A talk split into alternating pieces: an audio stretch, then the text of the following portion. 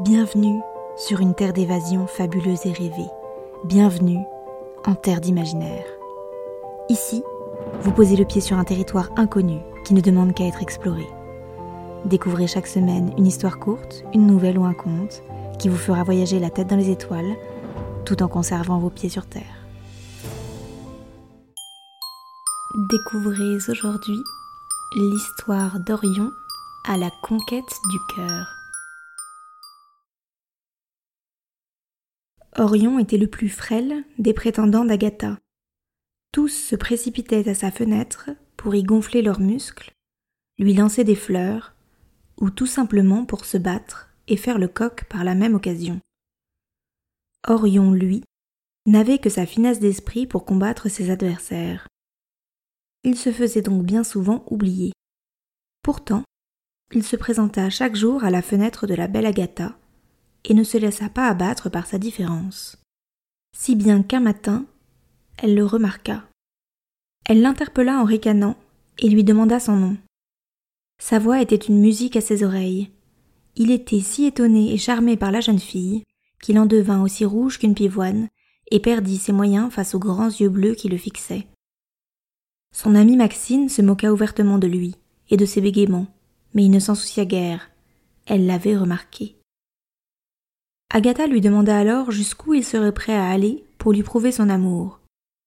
Orion ne réfléchit pas un seul instant et répondit simplement Jusqu'au bout du monde. La jeune femme se mit à rire et acquiesça. Si c'était ainsi, elle lui demandait d'aller chercher au bout du monde trois objets. Le premier devait la faire sourire. Le second devait la faire devenir encore plus belle qu'elle n'était déjà. Et le troisième devait l'émerveiller. Les autres prétendants qui se pavanaient jusqu'à présent s'étaient arrêtés et commencèrent à se proposer afin de réaliser cette quête. Néanmoins, Agatha refusa et envoya Orion réaliser sa mission d'un geste nonchalant de la main. Orion, déterminé, partit donc à la recherche des objets qui lui permettraient de conquérir le cœur de la belle Agatha.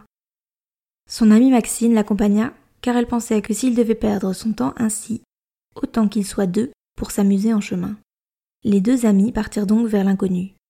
Ils marchèrent jusqu'à la terre des orques, où ils faillirent y perdre la vie, tant ces derniers étaient hargneux et susceptibles. Cependant, ils parvinrent à trouver une plaque illustrant le premier combat des orques qui était si mal dessiné qu'ils se mirent à rire jusqu'à en pleurer. Orion embarqua donc ce vestige dans son sac avec la conviction qu'il venait de trouver l'objet qui ferait rire la belle Agatha. Ils avancèrent ainsi en allant toujours plus loin pour les beaux yeux de la sublime Agatha. Arrivés dans la vallée des elfes, ils furent éblouis par la beauté de chaque élément qui les entourait. Les habitations qui peuplaient les arbres flottaient dans les airs au rythme des carillons, bercés eux-mêmes par le vent. Les majestueux elfes paradaient à travers les arbres vêtus des plus beaux attraits qu'ils n'eussent jamais vus. Orion et Maxine restèrent des heures à les observer, et passèrent ensuite plusieurs jours en leur compagnie. Après quelque temps, ils reprirent leur route, l'esprit plein de souvenirs, le cœur rempli, et les mains chargées de bijoux elfiques à offrir à Agatha.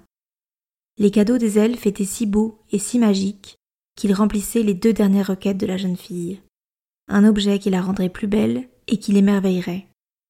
Orion n'était pas allé jusqu'au bout du monde, pourtant il en avait l'impression. Sa maison et Agatha lui paraissaient bien loin désormais, et il serait bien resté à explorer le monde en compagnie de Maxine, des elfes et même des orques. Pourtant, ils opérèrent un demi-tour et rentrèrent. Orion avait tout de même hâte de partager ses trouvailles et ses aventures avec Agatha. Après plusieurs jours à traverser le comté de Bâle, ils arrivèrent enfin dans leur village. Le village leur paraissait plus petit et presque étranger après leur voyage. Rien n'avait changé, pourtant, eux n'étaient plus les mêmes. En arrivant devant la maison de la belle Agatha, ils la trouvèrent toujours accoudée à son balcon, face à une dizaine d'hommes venus lui faire la cour. Encore une fois, rien n'avait changé. Lorsqu'il arriva, la jeune femme croisa son regard et commença à minauder. Cela jusqu'à ce qu'elle réalise qu'il s'agissait d'Orion. Son physique s'était transformé pendant son voyage. Il était plus robuste, et son teint s'était coloré avec le soleil. Visiblement plus au goût de la damoiselle, il méritait désormais toute son attention. Elle lui demanda alors où il était passé depuis tout ce temps. Elle n'avait aucun souvenir de la quête dans laquelle elle l'avait envoyé, et il réalisa ainsi qu'il ne s'agissait que d'une excuse pour l'éloigner de sa fenêtre. Orion lui donna néanmoins les présents qu'il avait amassés pour elle. Agatha fut ravie de recevoir des cadeaux et les ouvrit un à un. Ses réactions furent exactement celles dont Orion avait rêvé. Cela ne lui réchauffa pas autant le cœur que sa rencontre avec les elfes, ou que ses heures de marche avec Maxine, ou encore que la découverte quotidienne de nouvelles terres. Agatha s'était jouée de lui pour finalement tomber sous son charme. Néanmoins, il n'était plus le frêle garçon qui était tombé amoureux de l'attention qu'elle pouvait lui apporter. Il savait désormais qu'il y avait plus à espérer qu'un battement de cils de la plus jolie fille du village. Il regarda Maxine et comprit qu'elle aussi avait changé. En partant, Orion n'avait pas seulement trouvé des cadeaux pour sa belle, mais il s'était aussi trouvé lui-même. Il décida donc de repartir avec Maxine pour voir ce que le monde pourrait encore lui apprendre.